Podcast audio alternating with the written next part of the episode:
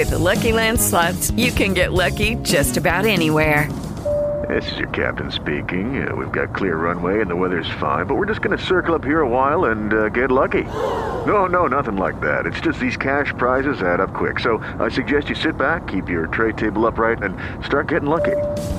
Play for free at Lucky Land Slots dot com. Are you feeling lucky? No purchase necessary. Void where prohibited by law. eighteen plus terms and conditions apply. See website for details. With Lucky Land Slots, you can get lucky just about anywhere. Dearly beloved, we are gathered here today to... Has anyone seen the bride and groom? Sorry, sorry, we're here. We were getting lucky in the limo and we lost track of time. No, Lucky Land Casino, with cash prizes that add up quicker than a guest registry. In that case, I pronounce you lucky. Play for free at Lucky Land Slots dot com. Daily bonuses are waiting. No purchase necessary. Void where prohibited by law. eighteen plus. Terms and conditions apply. See website for details. Siamo già in diretta. Allora, Emiliano, sei emozionato? Abbastanza, dai. Prima live per me non è una cosa nuova.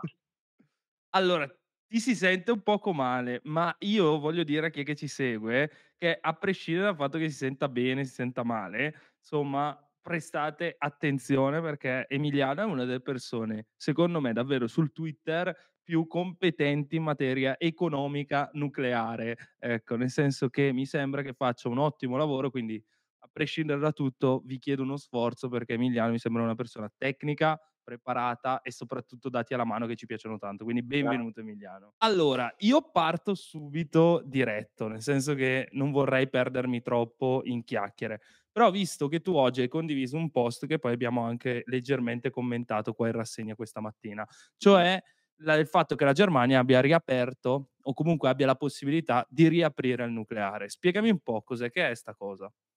Allora, intanto è un report pubblicato da Radiant Energy Group, che è comunque un'azienda di consulenza, specialmente dal punto di vista di energia nucleare, basata in America. Il fondatore è uh, un noto attivista pro-nucleare, ma il report è molto interessante perché uh, prende tre aspetti, tre punti di vista: quello della regione, quanto ci sia accettazione pubblica per il nucleare ancora all'interno delle regioni, degli impianti che sono stati recentemente chiusi; due, invece, se ci sia ancora la licenza per operare l'impianto; e invece, come terzo punto di vista, eh, quanto tempo fa è stato chiuso e appunto quali sono le caratteristiche di operazione.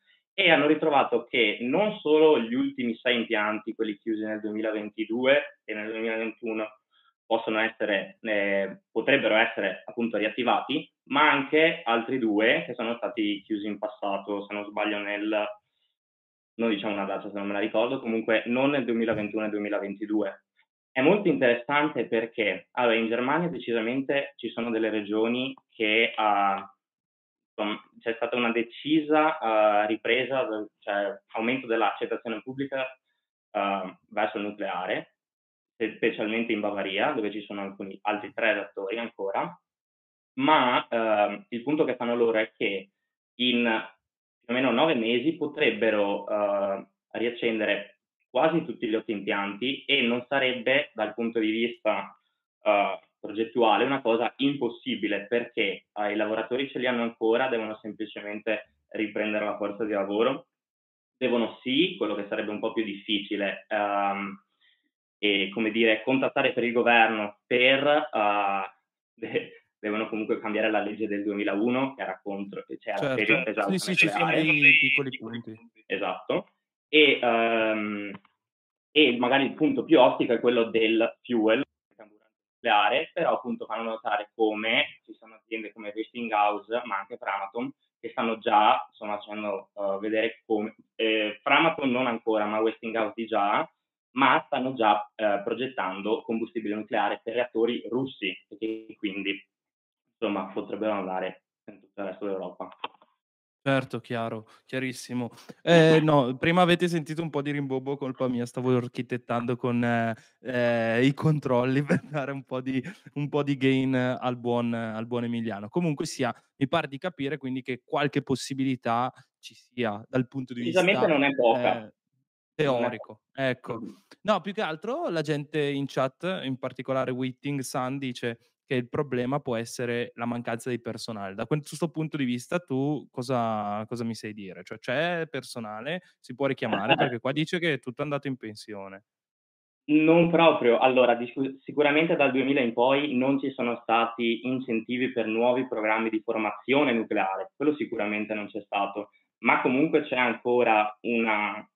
Mi sembra proprio stamattina nel report eh, dell'Associazione Italiana per il Nucleare si vedeva che c'era un grafico in cui la Germania è ancora la nazione in Europa con la terza forza lavoro maggiore nel settore nucleare. Dopo, ah, comunque, hanno avuto impianti appunto che hanno smesso di funzionare negli ultimi tre anni e quello più impegnativo sarebbe il più due, gli altri due che sono stati chiusi in, in passato, però non, ha, non è decisamente impossibile, la forza lavoro non manca, è andata in pensione qualche anno fa, cioè è andata in pensione, ha smesso di lavorare qualche anno fa, casomai perché non ci sono più impianti in Germania, ma non è il problema maggiore. Sarebbero un problema maggiore, casomai quello lo vediamo dopo, se vuoi far ripartire l'industria nucleare, allora quello potrebbe essere decisamente difficile. Certo, chiaro, chiaro. E invece sulla proposta di azione cosa ne pensi? Così andiamo, iniziamo a entrare un po' nel dibattito italiano. Penso che come eh, l'ultima live che avevi fatto con il professor Zollino, cioè secondo me è sì. più importante, cioè che quel riquadraggino giallo sulla parte di implementazione e programmazione pre di un nuovo progetto è la parte forse che secondo me è più importante, va meglio spiegata, esplicitata, ehm, perché è quello che dovremmo fare in questo momento, insomma. Dal momento in cui si vede che ci sia un'apertura a livello di maggioranza del governo, quello sarebbe il primo punto e quindi è quello su cui secondo me dovrebbero puntare di più e dire sappiamo cosa dobbiamo fare. Sì, il problema qua secondo me è proprio la parte burocratica, almeno italiana, ma, ma a prescindere dal nucleare. Il tema è che quando parliamo di nucleare, abbiate pazienza, dobbiamo parlare di nucleare, cioè nel senso, cioè nel, se parliamo di imprenditoria diciamo manca la burocrazia, ma non per quello allora non facciamo le altre cose, cioè ci mancherebbe, però eh, è un elemento importantissimo. Eh, ma secondo te quanto influenza? Cioè nel senso, quello che dico io è: oggi me ne strabatto le palle, ok? Mi metto a fare il nucleare, vado, diciamo pure anche un po' di francese, vado a cazzo duro perché mi piace, eh, insomma la maggioranza del governo dovrebbe essere pro nucleare, a quanto capisco io, almeno avendo letto un po' tutti, tutti i programmi, sono a favore, ok? Poi sulla parte tecnica, anche qua mi dispiace dirlo, però a prescindere da tutto, oh, i vari uffici parlamentari, vari ministeri, quindi mi fa piacere quando c'è un partito che è tecnico, però non è che allora gli altri non possano fare le cose se non hanno i tecnici, perché insomma eh sì. sarebbe come dire che i politici possano fare tutto, insomma è una grande um, semplificazione. Però a parte questo, cioè, secondo me ci sarebbero un paio di problemi a, a farlo così diretto. Secondo te invece? Cioè, quali no, sarebbero i migliori? Allora, i maggiori?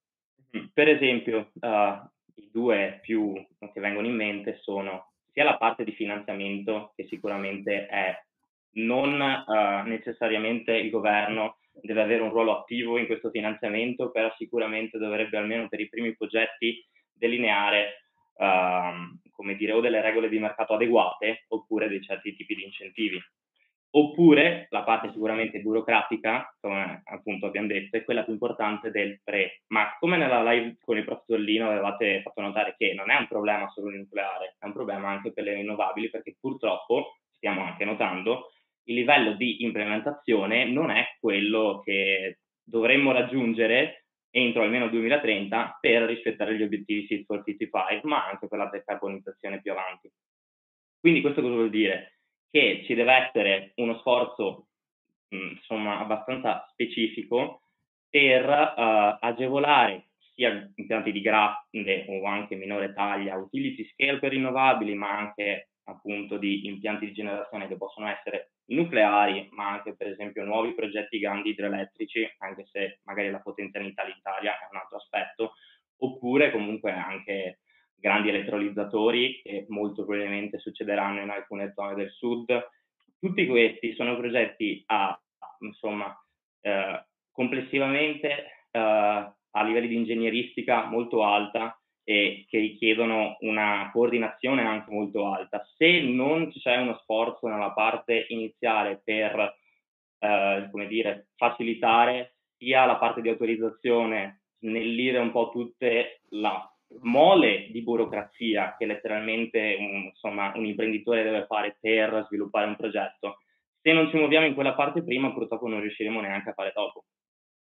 Ah, sono, sono stra d'accordo. Tra l'altro, l'altro giorno, non so se l'hai letto, io l'ho letto, ehm, la nuova analisi di Francesco Ramella sul Ponte sullo Stretto, no? Vabbè, è sul Ponte sullo Stretto, però è interessante vedere che c'è una parte di opt-in bias, ok, sulla, sull'analisi, che uh-huh. ci dice sostanzialmente che sulla base del, dello storico, la differenza tra il costo preventivo e il costo consultivo del nucleare, anche qua sto semplificando, però meno ci capiamo, è di circa il centoventi per cento. Cioè, è una cifra, vabbè, in media, eh, ben inteso. Poi anche qua io e te mi sembra che siamo d'accordo sul fatto che le medie non servono, soprattutto sui progetti così mastodontici, sono la cosa più sbagliata di questo mondo. Però vabbè, insomma, a qualcuno piace usarle. E... No, ma ho presente la, la ricerca comunque che citava, è da un libro di How Big Get Done, di un prof dell'università. Sì, esatto, bravo. Sì. Bravo, esatto. Ah, te l'ho presente, allora, è sicuramente un'argomentazione da mh,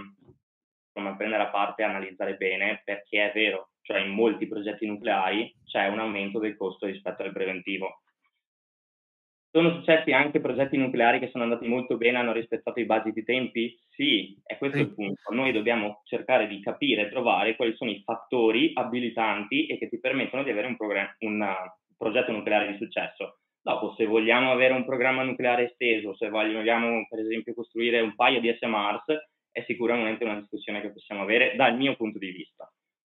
No, no, no, assolutamente. Più che altro sai che cosa? Che insomma, poi eh, ho visto che anche te segui spesso e volentieri Anna, eh, ovviamente Our World in Data e via discorrendo, però è app- appare evidente che non si può trattare come il problema nucleare, soprattutto lato costi e tempi, non si possa trattare come una gaussiana. Cioè nel senso non possiamo pensare che eh, la maggior parte Del, dei nostri punti, cioè dei nostri tempi che vediamo se andiamo a plottarli in un grafico, si vada a concentrare sulla media, ma eh, o media o mediana, che dir si voglia, insomma, così mm-hmm. semplifichiamo. E il buon Andrea che in chat non mi, bla- non mi blasta troppo, però ecco, la cosa importante da capire è che non c'è una concentrazione sulla media e c'è molta dispersione, quindi questo vuol dire che non possiamo affrontare il tema del nucleare all'acqua di rose, a mio avviso, e purtroppo devo dire che c'è molta acqua di rose. Purtroppo sì, da questo punto non posso dire di no. Ok, però parlando su eh, parlando anche di, di tempi e costi, ok? Cos'è che influenza di più? Cioè, quali è che sono i vincoli maggiori, a tuo avviso? Cioè, visto che hai fatto una marea di post, cioè io qua consiglio a tutti di andare a recuperarseli perché c'è molto materiale, molto, forse anche un po' troppo, però sì, un po' troppo, te lo stai sì. riorganizzando su esatto, Substack, eh, stai facendo un ottimo lavoro da, tra l'altro. Allora, sicuramente... uscirà una bella biblioteca italiana che manca. Ecco. Allora, sicuramente, per fare una panoramica dei costi, i tempi e il tasso di interesse, che appunto sono legati tra loro, perché se durante la costruzione al posto di metterci cinque se ne metti dieci di anni, eh, il costo non solo raddoppia ma esplode molto di più, e questo è un punto importante. Due, se anche sono al posto di cinque dieci anni ma il tasso di interesse è il tre o il dieci per cento, anche questo cambia tutto. Infatti c'è un grafico, questo se vuoi te lo giro, cioè lo condivido perché veramente... Condividi pure, guarda, puoi farlo anche da solo, eh. Perfetto, questo spiega benissimo, insomma. Stai solo uh, attento a non condividere tutto il tuo schermo, altrimenti giramelo se non hai dimestichezza con la condivisione e te la, te la matto sì, io. Io l'immagine con sicurezza. Ah, comunque, magari, magari sai, sei su qualche schermata un po' particolare. Eh, sì. No, vabbè, ok, da quel punto di vista no. Allora, possiamo condividere. Poi. Eccolo qua. Perso. Ok, ecco. Stiamo vedendo vede, i problemi che affliggono ecco. quest'uomo. Perfetto. Tasso di interesse a sinistra e uh, invece cost- anni di costruzione in alto, e si vede come i- l'interesse durante la costruzione può okay. arrivare da cinque per cento dei costi complessivi al quarantatré per cento dei costi complessivi. Sì, sì, aspetta, aspetta, aspetta, aspetta, che altrimenti la gente non ti segue. Allora, abbiamo di fronte un grafico a tre assi. ok? Da una parte abbiamo la percentuale di dollaro su kilowatt, se non vado errato, eh, qua è l'asse sì. delle ascisse. Sulla Z abbiamo il tempo, se non vado errato, e vabbè, eh, poi sulle ordinate abbiamo il costo del capitale. Adesso spero di averlo detto in modo corretto, anche perché non sono solito usare grafici a tre assi, però abbiamo anche il costo del capitale. Ok, perfetto. Quindi in questo modo noi vediamo che al crescere del tempo, al crescere del tasso di interesse, che è il costo di capitale, vediamo che cresce in modo importante il rapporto tra appunto il costo monetario e il costo energetico. Detta molto male. Ok, perfetto. Ok, questi due sono due fattori molto importanti. Poi, per esempio, ci sono i costi di costruzione, che è semplicemente il capitale che ti serve in, all'inizio, insomma, per uh, costruire la centrale, pagare i lavoratori, comprare i materiali, non c'è niente di finanziamento.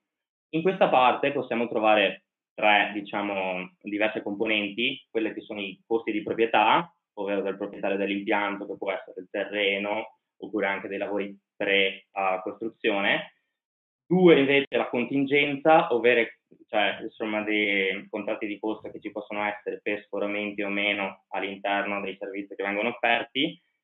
Quello maggiore sono i P C, che sono i contratti per engineering, procurement e construction, che sarebbe tutti i lavori di ingegneria e costruzione e manodopera effettiva. E questa è la componente maggiore. Qual è un altro fattore importante che secondo me è giusto ricordare per quanto riguarda gli E P C?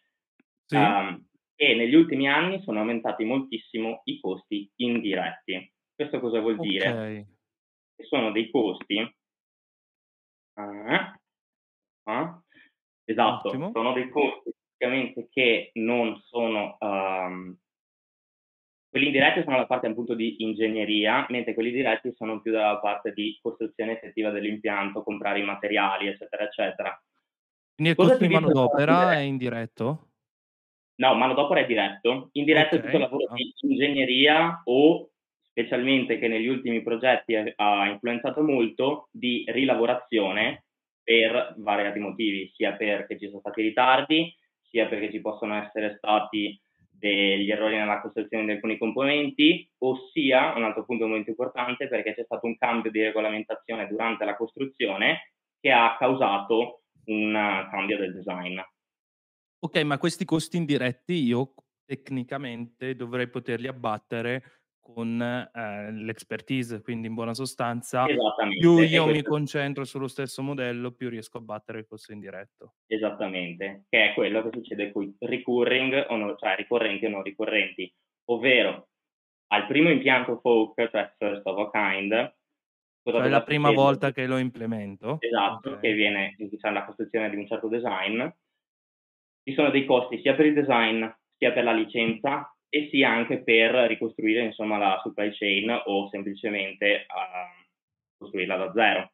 Questo cosa significa? Che negli impianti successivi o ad ogni reattore successivo il costo non ricorrente inizierà a diventare sempre minore finché non raggiungi l'end of a kind, che può essere end of a kind, anche questa è una discussione un po' più lunga, può essere a seconda dei reattori cinque, dieci, venti.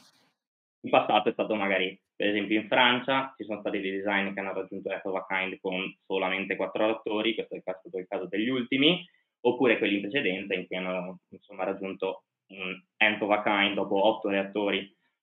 Ci sono vari modi comunque per mh, ridurre i costi in generale di costruzione uh, di un progetto nucleare. I due più importanti e conosciuti sono okay. l'effetto multientità e l'effetto serie, che sono due concetti diversi. Uh, l'effetto multiunità significa che per ogni reattore che tu costruisci in uno stesso impianto diventeranno sempre meno costosi, perché migliori pratiche, insomma, che uh, apprendi durante la costruzione, ma anche perché appunto durante la costruzione c'è un miglioramento della supply chain, è la, più, è la quarta volta che fai per esempio un certo componente, quindi ti costa meno. Qua riportano l'esempio per esempio di Barakah, che è la centrale negli eh, Emirati Arabi, che è venuta a costare praticamente il quaranta per cento della prima unità. Questo per dire che per esempio anche a Vogtle, uh, negli Stati Uniti, la centrale di Westinghouse, i due reattori che sono costati moltissimo, probabilmente la centrale più costosa al mondo, il secondo reattore è costato il trenta per cento del primo. Quindi questo cosa ci dice? Che uh, per esempio tempo fa avevo fatto un post dove dicevo se l'Italia avesse costruito quegli E P R, avevo fatto una semplice insomma calcolo per dire che costi avremmo potuto raggiungere per quei reattori.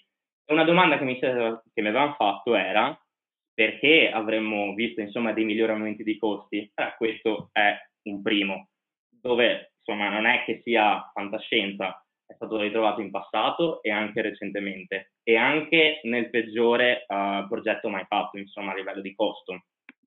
L'altra invece è uh, la progettazione in serie. Cosa vuol dire? Che non solo più unità all'interno di un stesso impianto, ma più iterazioni del design su diversi progetti. Questo è per esempio il caso francese, in cui uh, insomma, hanno raggiunto riduzione dei costi dalla prima all'ultima unità, per esempio delle prime dove era ancora il primo design autoctono nazionale, una riduzione un po' minore del ventisei per cento, invece con quelli T quattro, T quattro insomma, del venti per cento, più o meno anche per l'N quattro. E questi sono due concetti molto importanti che tuttavia molto spesso richiedono un supporto politico, e questo è vero.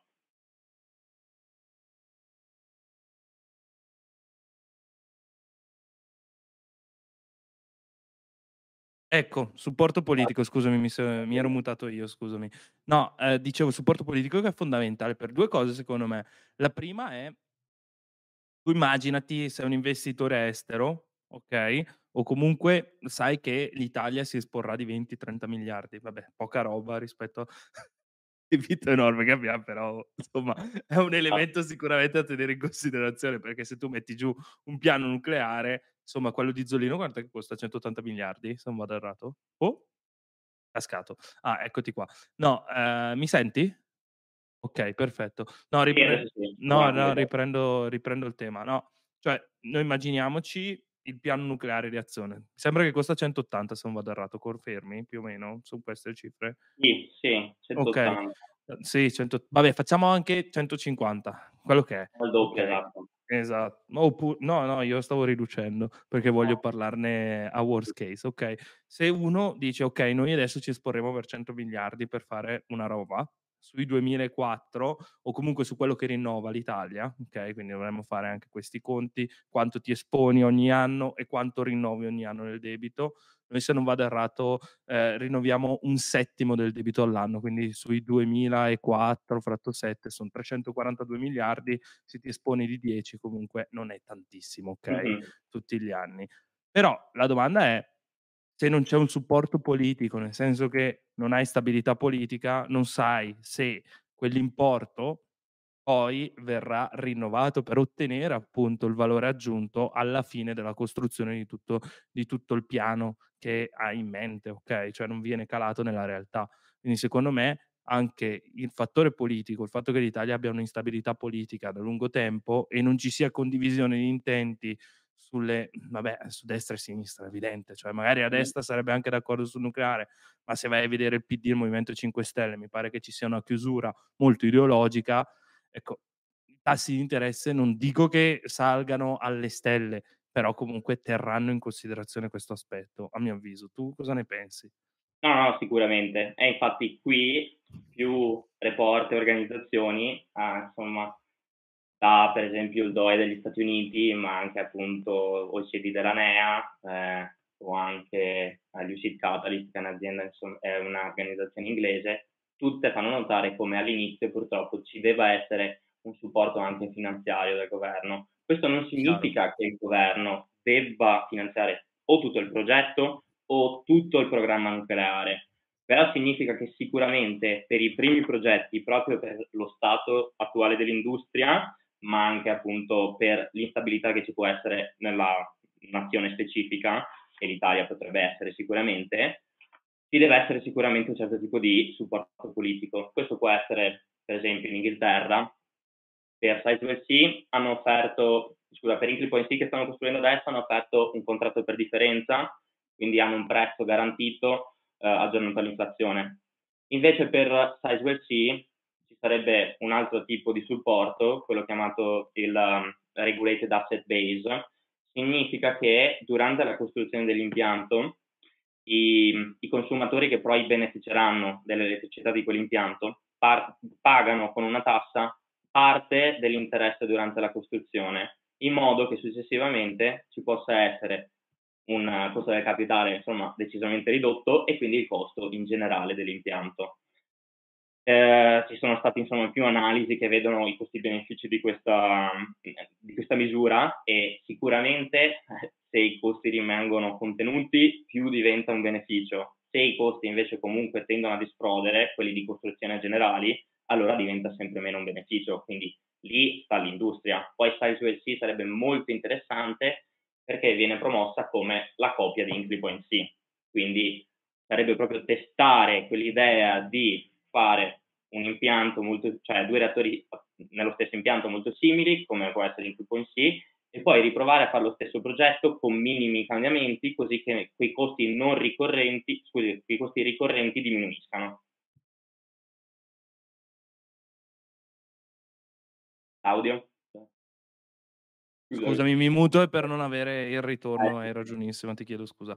No, ecco, tu giustamente hai fatto una buona disamina da questo punto di vista, però spesso e volentieri quando si cerca di fare un'analisi di questo tipo la risposta è eh, ma il Bangladesh ha il nucleare perché non lo può avere l'Italia, quindi ti provoco, cioè, cos'è che ha il Bangladesh in più di noi? Perché a me sembra che l'elemento che ha il Bangladesh più di noi sia quello che eh, rintraccia Anna Richt, cioè il fatto mm-hmm. che loro abbiano una forte necessità di energia.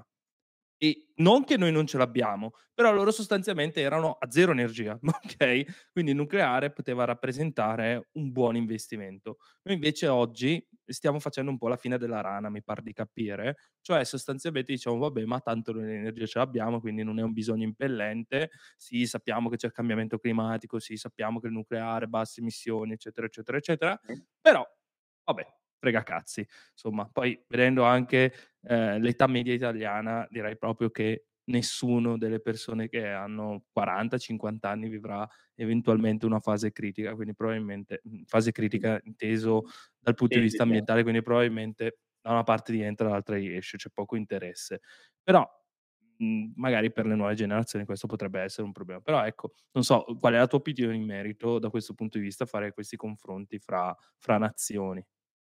Uh, cioè, sono un po' insomma non proprio adatti, diciamo. Sicuramente cosa ti può dire? Quello che hai detto te, ovvero che se c'è un, sia un bisogno ma anche uno sforzo, un'azione nel realizzare quel bisogno, allora cioè, non dico si possa fare tutto, ma c'è un'alta probabilità di riuscire e di avere successo.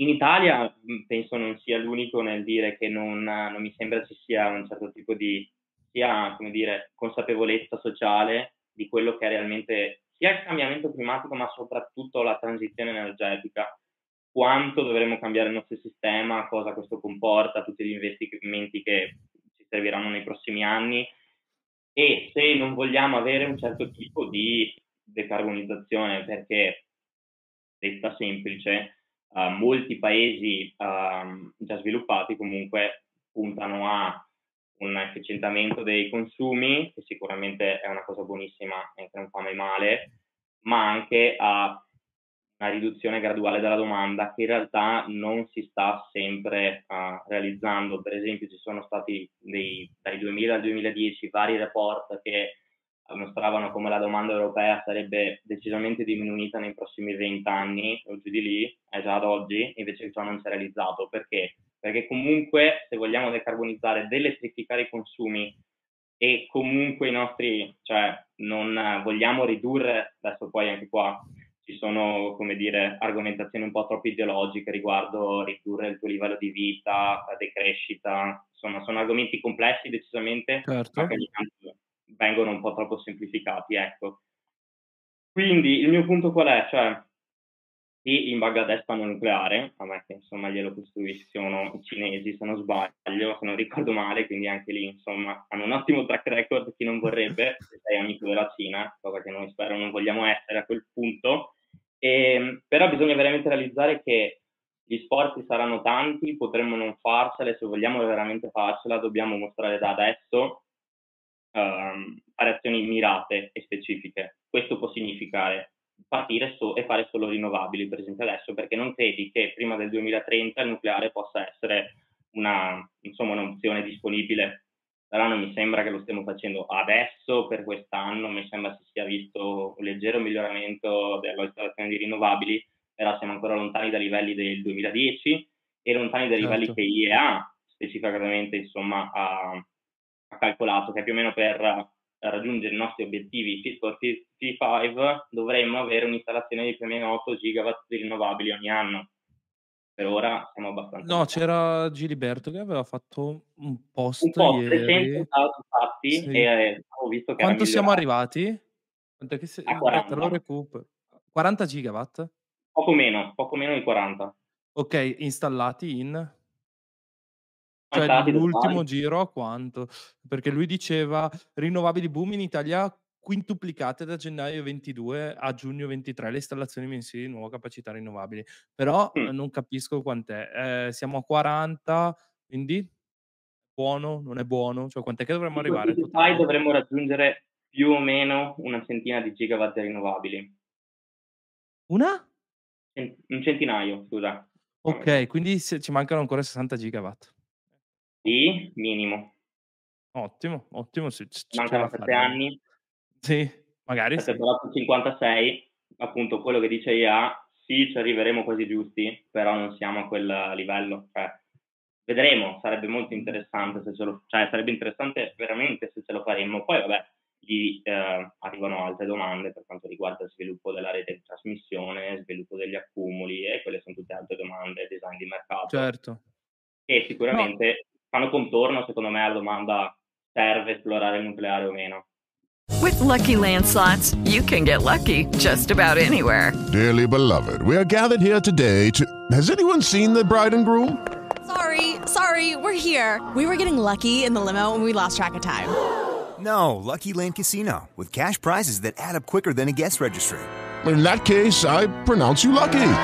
Play for free at Lucky Land Slots dot com. Daily bonuses are waiting. No purchase necessary. Void where prohibited by law. eighteen plus. Terms and conditions apply. See website for details. It is Ryan here, and I have a question for you. What do you do when you win?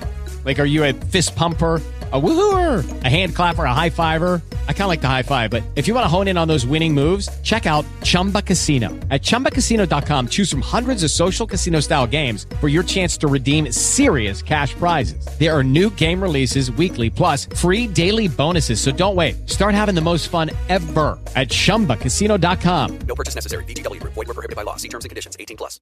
Certo, chiaro. No, c'è un altro tema che ultimamente ho visto segnato. Cioè, l'idea è la seguente. Noi spendiamo tanto eh, per mettere in atto eh, il rinnovabile e questo costo ci viene addebitato in bolletta. Nel senso che noi abbiamo i costi accessori, tra l'altro era un tema che volevamo affrontare, forse riusciamo anche a tenerlo. Però eh, noi abbiamo dei costi dentro la bolletta che tra l'altro dovrebbero scadere nel duemilatrenta, se non vado errato. Non vorrei dire una stupidaggine. Sì, l'energia finisce duemilatrenta. Ottimo, perfetto, nel duemilatrenta. Ecco, vabbè, noi dal duemilatrentuno manteniamo questi costi, ok, in essere, però li scarichiamo tutti sul nucleare. Cioè, non utilizziamo più questi costi per finanziare rinnovabili, ma lo utilizziamo per eh, investire nel nucleare, in modo tale che, insomma, eh, a conti fissi, ok, mm-hmm. andiamo avanti. Eh, allora mi viene il dubbio, poi magari discutiamone un attimo. Dal duemilatrenta noi abbiamo sufficiente, eh, diciamo, spinta, qua una forte assunzione, ok, alle rinnovabili, tale per cui riusciamo a dire sì, sì, spostiamo tutto sul nucleare e siamo a posto? Punto di domanda? Mm, bella domanda. C'è abbastanza spinta sulle rinnovabili? Cioè, dire... c'è, c'è abbastanza domanda eh, sulle rinnovabili, ah, perché poi... se non c'è domanda e non è incentivata è che riesce a portare avanti tanto. Okay. Cioè, non vorrei che eh, a un certo punto ci spostiamo da una parte e falliamo dall'altra, ecco. Sì, sì, sì. No, secondo me l'hai spiegata bene, nel senso non dobbiamo, tra virgolette, abbandonare le rinnovabili per il nucleare e dire questo è andato male, ok, proviamola in questo modo. No, secondo me questa è assolutamente la, proprio l'attitudine sbagliata. Uh, allora, la teoria qual è? Che le rinnovabili, insomma, con gli ultimi investimenti negli ultimi vent'anni sono comunque, abbiano raggiunto livelli di competitività non legate, insomma, ad ulteriori incentivi, poi che ci possono essere regole di mercato come contratti per differenza, eh, differenza o P P A, ok, però comunque se sia un incentivo o meno dipende dal prezzo spot di mercato. Comunque, ehm, secondo me, non avranno bisogno di ulteriori incentivi, molto probabilmente P P A. Certo. Spostare tutto l'investimento, come dire, dal duemilatrenta in poi solo sul nucleare, secondo me, sarebbe sbagliato sotto molti punti di vista, perché intanto, come dire, um, ci sarà sempre bisogno uh, di ulteriore domanda elettrica che difficilmente potremo raggiungere con solo nucleare. Per esempio, il report del D O E, quello che è uscito più o meno un paio di mesi fa, che uh, mostra quei target che deve raggiungere il nucleare per, essere, per non avere non solo un ruolo marginale, ovvero mantenere quello odierno, ma un po' più significativo, fanno vedere come tempo di implementazione, cioè non costruzione degli impianti, ma scaling dell'industria, cioè, okay, forze, okay, e formazione delle forze, cioè delle, della forza lavoro, che è molto specializzata comunque per quanto riguarda il nucleare. Questi sono i due fattori molto più importanti per riuscire a rispettare gli obiettivi. Allora, secondo me, eh, ha senso già da oggi iniziare ad investire nel nucleare, ma, come dire, abbandonare le rinnovabili nel duemilatrenta dal duemila, e poi investire solo in nucleare e dire, ok, facciamo un programma in serie, centrali da quattro reattori, capito? Sicuramente ci saranno riduzioni dei costi, tutte cose del genere, mm, è un po' una... Quella sì, secondo me, è fantascienza, nel senso che difficilmente ci sarà un governo che veramente farà una scelta del genere, altro perché poi se tutti vogliono fare nucleare c'è veramente un problema di domanda di uranio, cioè se tutti vogliono fare cento per cento o anche sì, sia quaranta, cinquanta, sessanta per cento nucleare, allora sì, a meno che non ci sia riprocessamento, diventa un problema veramente dell'uranio. Brava, mi hai, mi hai fatto, mi hai fatto uscire un tema che non ho mai trattato, però... Ecco, a parte di disponibilità di uranio, però tante volte io sento parlare di ehm, fusione a freddo, no? O comunque di fusione per risolvere. Una cosa che nessuno dice, e ben inteso, questo non vuol dire che io stia dicendo che la ricerca sulla fusione non va fatta, però una mm-hmm. cosa che nessuno dice è che il carburante, ok, ora come ora è molto limitato. Cioè, nel senso, io vedevo qualche analisi, forse al quarto, al quarto reattore a fusione avremmo finito tutto, quindi bisogna anche pensare a come produrlo e via discorrendo, e non è semplice. E mm. infatti è per quello che, ad esempio, non c'è concorrenza in questo mercato, per il fatto che, appunto, altrimenti avresti uno spreco di risorse enorme.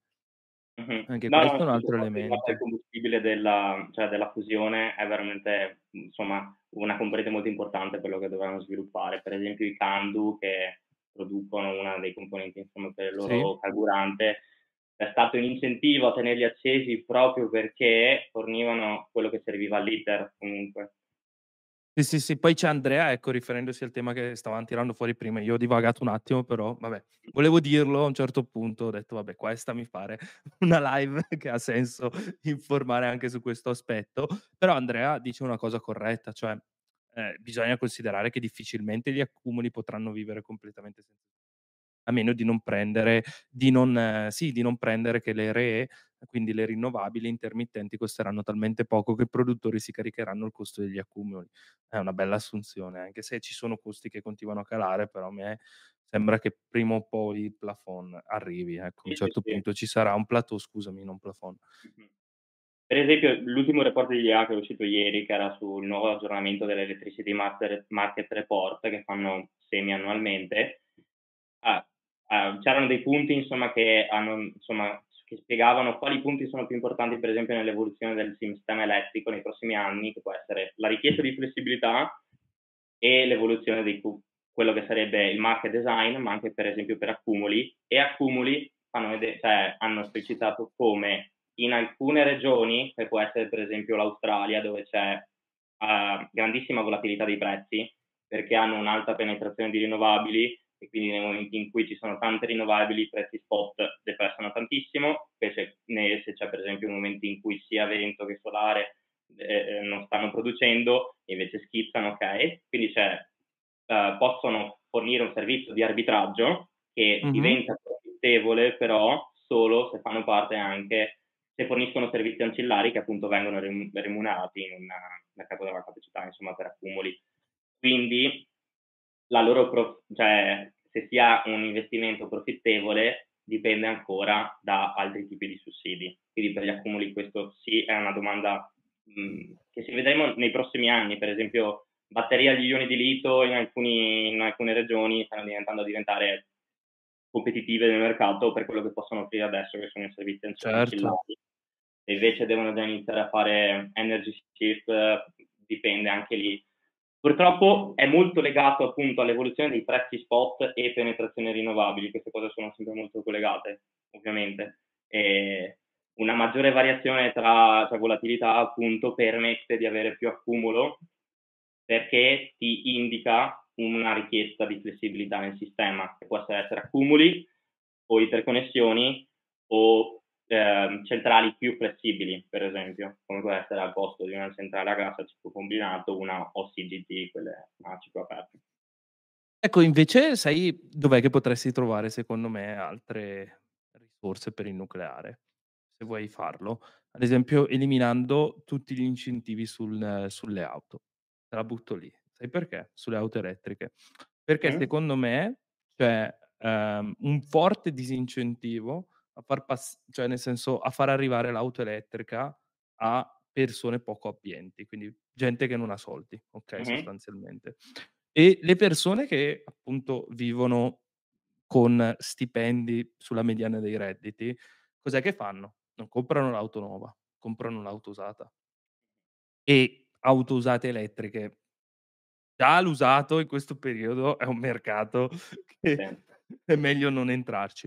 E allora, secondo me, forse ha senso spingere su un aumento dei plafond per quanto riguarda le imprese, quando possono appunto dedurre i costi sulla, sull'auto singola, no? Perché i costi sono massimo, se non vado errato, eh, tremilaseicento euro annui, ok? E tremilaseicento euro annui tra scarico I V A uno e l'altro non è tantissimo, ok? Se noi riuscissimo a allargarlo soltanto, è ben inteso, cioè tu dici compri, non so, l'auto a diesel, cazzi tuoi, quella non te la scarichi niente, cioè non c'hai nessun incentivo in buona sostanza, compri elettrica invece ti concedo tanto, ok? Sì. In questo modo lo Stato non sta sussidiando, ma sta semplicemente allargando il plafond di deducibilità. Posso garantire sì. che un imprenditore te lo prende lo stesso, perché è un costo che scarica, tra l'altro glielo stai aumentando notevolmente. E ovviamente, essendo che poi ci sono i fini leasing, cosa succede? Che tu alimenti un mercato di seconda mano, che piaccia o meno è una cosa importante. No, no, no. E c'è un notevole risparmio, secondo me, perché io vedevo i S A D, i sussidi ambientalmente dannosi, sulle auto, sono abbastanza corposi, cioè si parla di due a tre miliardi annui, cioè ce la fai avere un, una bella entrata. Magari non fai l'impianto nucleare più grande del mondo, ci mancherebbe, però una mano te la dà. Con S M R non c'è bisogno, per esempio. No, no, no, assolutamente. Cioè, secondo me potrebbe essere un indirizzo di policy, mm-hmm. cioè su cui riflettere. Perché io non capisco qual è la necessità di incentivare Una, un'impresa a prendersi che, che ne so la nuova, la nuova tipo la ti- vedo che le tipo vanno da paura, le nuove tipo sulle auto aziendali, cioè, c'è un mercato delle tipo enorme. Forse magari boh, avere un mercato, non so, della Tesla, quella a quarantamila euro di seconda mano, tanto male, tanto sì, schifo non mi fa. E sicuramente intanto un po' di, come dire, ripulizia e efficienza per quanto riguarda il bilancio di Stato sicuramente potrebbe portare molti spunti per quanto riguarda cosa si possa migliorare dal punto di vista degli incentivi, di cosa spendiamo e di co- dove potremmo, insomma, riposizionare gli investimenti. No, assolutamente, assolutamente. Però ecco, adesso ragioniamo su, sui vincoli maggiori, no? Perché tu mi dicevi vincoli maggiori, magari trattiamo anche i vincoli maggiori per l'implementazione dei scenari di decarbonizzazione. Ecco, secondo te quali che sono? Questo è un tema grande, tra l'altro pensavamo di non riuscire a trattare tutti i temi. Incredibile. Esatto, dai. Dai, siamo stati abbastanza bravi e soprattutto con sto caldo direi che un like ce lo meritiamo se siete arrivati fino adesso. Però a parte questo, quali sono appunto sti vincoli sugli scenari?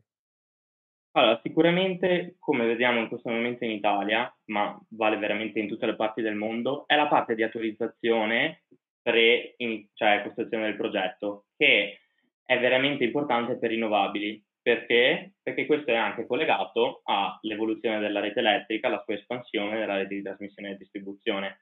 Perché se non c'è l'interconnessione, ci sono storie famose, insomma, di impianti solari utility scale che stanno per mesi fermi eh, in mezzo all'America perché non hanno ancora l'interconnessione. Oppure impianti eolici offshore che si vedono all'ultimo stage, insomma, della fase di autorizzazione abbandonare il progetto perché o hanno anche in coste che sono un po' troppo alti, oppure notano che appunto non è più un progetto, insomma, profittevole, conviene farlo da un'altra parte perché c'è già l'interconnessione, per esempio. La velocità di espansione delle interconnessioni è veramente un punto importante, ma non solo la velocità di espansione, ma anche la progettazione e pianificazione, perché questo, insomma, per esempio, solo dal punto di vista europeo, eh, richiederebbe appunto la coordina- coordinazione tra più agenzie che sono terna, nel caso italiano, cioè sono quattro o cinque in Germania, in Francia, insomma, ce ne sono alcune che sono tra più stati europei. Però, insomma, è uno sforzo decisamente notevole, anche comunque a livello di, uh, inten- cioè, cap- dal livello del capitale è intensivo, cioè comunque costano molto, non, come dire, non costano come una centrale nucleare, però per dire, in Inghilterra, per passare da undici gigawatt che erano nel duemilaventuno a cinquanta gigawatt di eolico offshore entro il duemilatrenta, loro mm-hmm. devono fare un investimento della rete che è di cinquantaquattro miliardi di sterline, non da poco, ovviamente anche qui cinquantaquattro miliardi divisi in quasi dieci anni, sono cinque sei quelli che sono miliardi all'anno, ma è un investimento non da poco.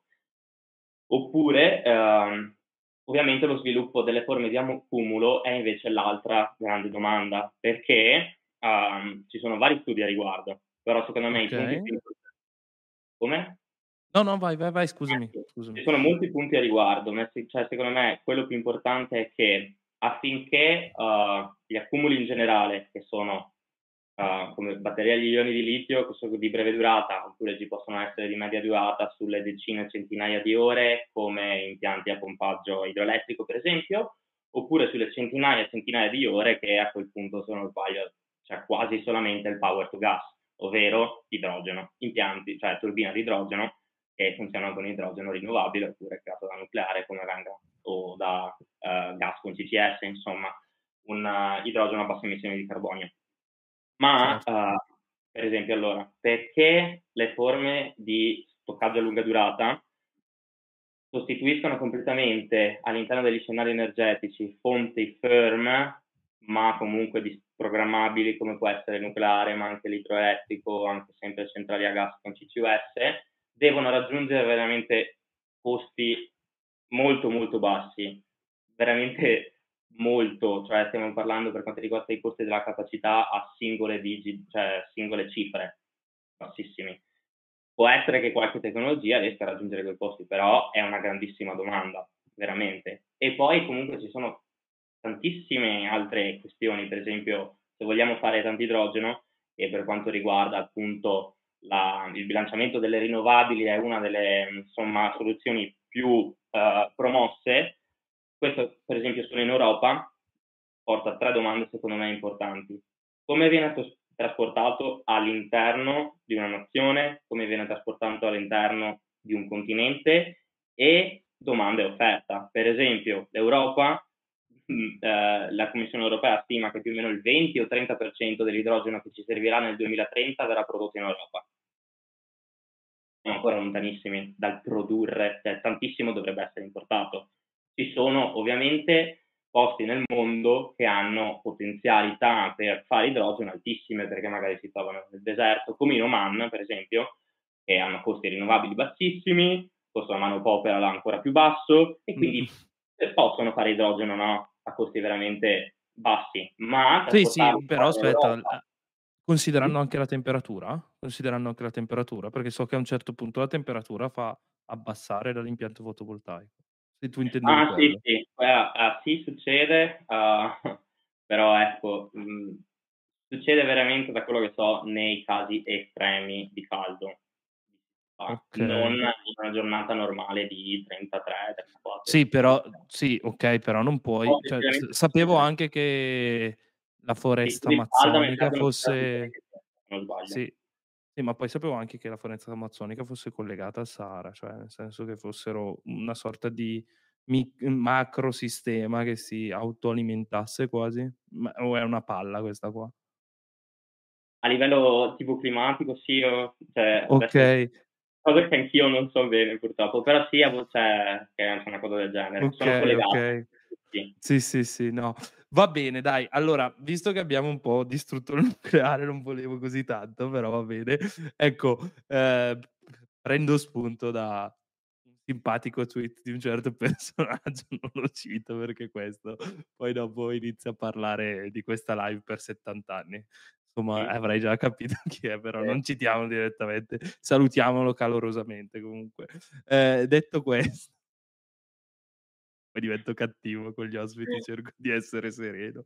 Però a parte questo, no, eh, ti chiedo, eh, l'anno scorso abbiamo visto che all'interno del P N R R è stato inserito anche nella tassonomia verde il nucleare, però secondo questo personaggio non è cambiato nulla, quindi in buona sostanza vuol dire che il nucleare è morto. Ecco, anche secondo te funziona sta cosa, questa correlazione, questa interpretazione, oppure la cosa un po' diversa? A me è la cosa un po' diversa, perché comunque nell'ultimo anno veramente c'è stato in Europa, teniamoci in Europa, un cambio comunque di percezione. Ovviamente la guerra in Ucraina ha fatto la fetta grossa, perché... Uh, affidabilità del sistema, uh, legarsi a nazioni insomma un po' con stati autoritari, governi autoritari, insomma, e più domande che uh, come dire hanno dato delle risposte uh, per alcuni ovvie, per alcuni meno ovvie. Secondo molti il nucleare può essere una di quelle opzioni che appunto possa andare a complementare anche dal punto di vista di sicurezza ed affidabilità e resilienza del sistema.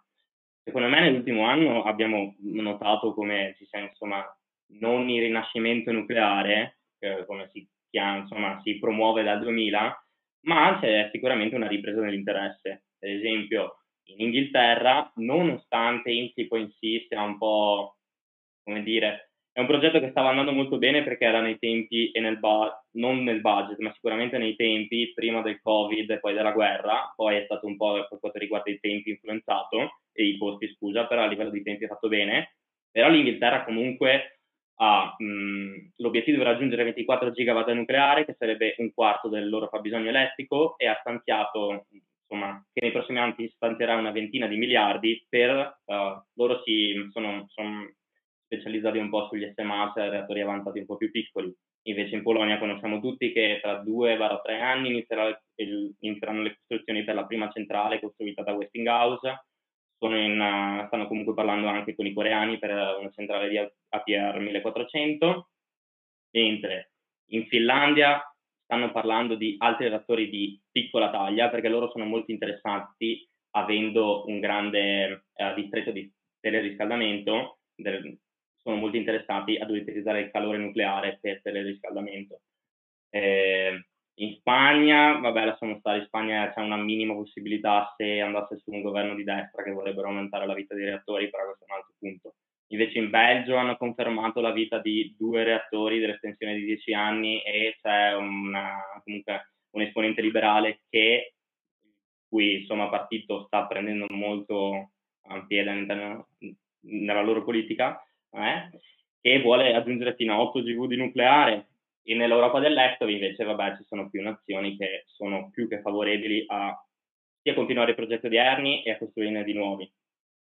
Mm, in Europa, come si vuol dire, non, non dobbiamo uh, cambiare troppo la nostra, secondo me, penetrazione nucleare. Se la tenessimo a venti venticinque per cento sarebbe molto ottimale. Dopo, in che stati venga fatto, mm, non è necessariamente un problema se abbiamo veramente una rete di connessione molto ben fatta e programmata. Poi anche questo non è certo, perché legarsi troppo agli importi da, un certo, cioè da una nazione non è necessariamente ottimale. Come abbiamo visto, la Francia sempre stata, adesso non che io sia, come dire, cerco sempre di difenderla bene, ovvero, però abbiamo visto come l'anno scorso hanno avuto comunque una riduzione significativa nella loro generazione, e questo ha influenzato anche i paesi come l'Italia, in cui esportava solitamente moltissima elettricità. Quindi averlo incluso non avrà travolto, ma sicuramente ha confermato un interesse che c'era, si stava già, secondo me, formando, e gli eventi degli ultimi due anni hanno più che confermato. Sì, sì, ma non solo, ma, cioè, poi io aggiungo un altro elemento, cioè proprio così. Se noi ci siamo detti che se tu non, non puoi fare una startup sotto i sette anni, molto difficile, è difficile che un progetto nucleare venga stimolato dal P N R R. Al massimo il P N R R dovrebbe mettere a posto burocrazia, ok, come obiettivo, mm-hmm. del, e quantomeno dare una parvenza di stato decente, in modo tale che uno possa dire sì, ok, i tempi di realizzo sono buoni, sono migliorati grazie a questo, questo e quest'altro. Ecco, quindi boh, io non capisco come si possa pensare col nucleare di realizzare qualcosa a sette anni. Aggiungo un altro elemento, no? Allo stesso modo, chi è che dice... Ah, abbiamo sprecato un botto di miliardi sul super bonus, vero, ok? Abbiamo sprecato veramente un botto di miliardi sul super bonus, senza contare l'effetto inflattivo, che secondo me aggrava ulteriormente. E chiedo scusa per il cane, però va bene così, eh, ti vogliamo comunque bene. Ecco, un altro elemento secondo me importante è che il super bonus era decentralizzato, cioè non erano... un progetto da vent'anni, erano tanti micro progetti da tre, sei, dodici, ventiquattro mesi, non so quanti da ventiquattro, però i tempi erano quelli. Quindi anche qui confrontare i due elementi secondo me è una cosa molto errata, cioè da una parte c'è chi è che è antinucleare, quindi ti porta al tema del P N R R, c'è quello invece pro nucleare che ti porta al tema del super bonus. Onestamente è difficile poi sì, da una parte o dall'altra rende complicato, sì, sì. Perché poi è legato anche a, come dire, sprechi di soldi. Allora ti menzionano il conto energia, duecento e passa miliardi rinnovabili per costruire tot gigawatt, cioè, secondo me non è il modo corretto per affrontare la discussione decisamente, ma è anche vero che si può criticare quello che è andato male, perché soldi spesi non esattamente, cioè non nel migliore dei modi, è giusto farlo notare. Poi se uno mi dice non, abbiamo speso duecento miliardi, abbiamo raggiunto uh, come dire, degli obiettivi veramente minimi, secondo me è meglio se smettiamo, i prossimi duecento miliardi li facciamo solo sul nucleare. Allora lì ti dico no, secondo me no, perché intanto abbiamo veramente degli obiettivi che dobbiamo rispettare di riduzione delle emissioni, non solo perché ce lo impone l'Unione Europea, ma perché dobbiamo combattere il clima e ridurre le emissioni. È molto importante, cioè da qui al duemilatrenta... Uh, neanche fosse già pronto, per dirti, un S M R, non, difficilmente lo riusciremo a costruire entro il duemilatrenta, e per raggiungere gli obiettivi che dobbiamo raggiungere, cioè è proprio questo il punto. Cioè, sono discussioni un po' così campate per aria. Anzi, per aggiungo un'altra cosa, noi dovremmo fare in modo che il P N R R divenga strutturale. Questo perché? Perché tu hai due elementi dentro il P N R R, grants e loans. Ok? Quelli a fondo perduto in realtà poi vanno rinnovati, ok? Non è che rimangono lì a fondo perduto e ha pagato la carità di patria. Io capisco che Conte vi abbia raccontato tutto il tempo, vabbè no, chi è che segue questo canale lo sa perfettamente, si sarà anche rotti i coglioni di sentirselo dire, però non è che Conte ha regalato cento e passa miliardi così, sono scaduti dal cielo l'altro ieri, quindi siamo molto felici. No, quella roba poi alla scadenza di sette anni bisogna capire se rinnoviamo il debito, bisogna capire anche come mandarlo avanti, e, e qua ci sono tutte le div- divisioni tra plastic tax, gestione su ehm, appunto lì, ehm, sì, l'imposta alla global tax, eccetera eccetera, insomma ci sono tanti ci sono tante idee, oppure direttamente al bilancio europeo, insomma è complicato. E tra l'altro purtroppo devo dire Draghi lo stava affrontando nel dicembre del duemilaventuno. Poi con la guerra in Ucraina questo tema non si è più affrontato, ed era all'interno dell'accordo tra Roma e Parigi con lo scambio di ministri. C'era un, un paper di Giavazzi che affrontava questa questione. Vabbè, ormai non ne parla più nessuno. Io ogni tanto lo riciccio fuori così la gente va, va a rinformarsi e quant'altro. Però su, sulla base di questo elemento, a mio avviso personale, se uno volesse sfruttare il P N R R, ovvero dire ok, lo rinnoviamo e mandiamo avanti questa programmazione settennale a base del debito comune europeo al fine di creare mm. poi delle istituzioni europee, gestione del debito, de- centralizzazione di alcuni poteri e efficientamento della spesa pubblica, posto che bisognerebbe farlo molto meglio rispetto a come abbiamo fatto adesso, secondo me, perché ci sono delle cose che lasciano molte perplessità. Vediamola così, perché poi non vorrei aprire troppe parentesi, però appare evidente che se tu non riesci nemmeno a concludere la programmazione settennale, figurati se te la rinnovano, cioè poi magari o la rinnoveranno perché ci mancherebbe l'Italia, però magari mettersi meglio sarebbe quantomeno un buon punto di partenza per dire ok, ma andiamo avanti. Allora lì secondo me si potrebbe anche inserire un discorso rinno- eh, sì, sul nuclea- nucleare, ma comunque allargherei a energetico, ok? Sì, sì, di, sì di perché appunto è uno sforzo energetico questo, cioè quello che la gente alla volta sperimentando dimentica, è proprio una rivoluzione del sistema energetico che richiede la sforzo da più parti e insomma dobbiamo metterci adesso, non continuare a parlare rinnovabili contro nucleare, vai là. Vabbè, questi sono gli scontri ideologici su Twitter. Il problema è che per quanto no, siano scontri ideologici, poi piaccia o meno, però parte della politica italiana li segue, eh. Perché poi sì, vedi sì, politici che ritwittano l'ultima ora, quindi vuol dire che su Twitter ci stanno, senza, senza, guardare, senza guardare Calenda che twitta ogni quattro secondi e due, però anche tutti gli altri vedo che il dibattito su Twitter lo seguono, quindi per quanto sia fatto da quattro gatti rispetto a quelli che hanno diritto di voto, io eh, non lo... anzi forse preoccupato. È una bella domanda perché non sai esatto mai quanto sia la differenza di percezione, no? Il pubblico grande che non è sempre sui social, mentre quelli che stanno sui social. Ecco, secondo me non è troppo diversa, cioè io mi dico spesso è enorme, però non, secondo me non lo è così, ecco esatto. Ah. Io penso che sia le solite diecimila persone eh, che parlano, più o meno. Quello è il bacino d'utenza. Poi ci sono trenta quarantamila che stanno zitte in ascolto. Esatto. Forse centomila. No.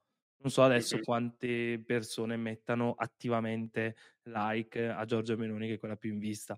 Secondo me non più di dieci quindicimila persone. Beh, forse sto andando anche oltre, adesso vorrei esagerare.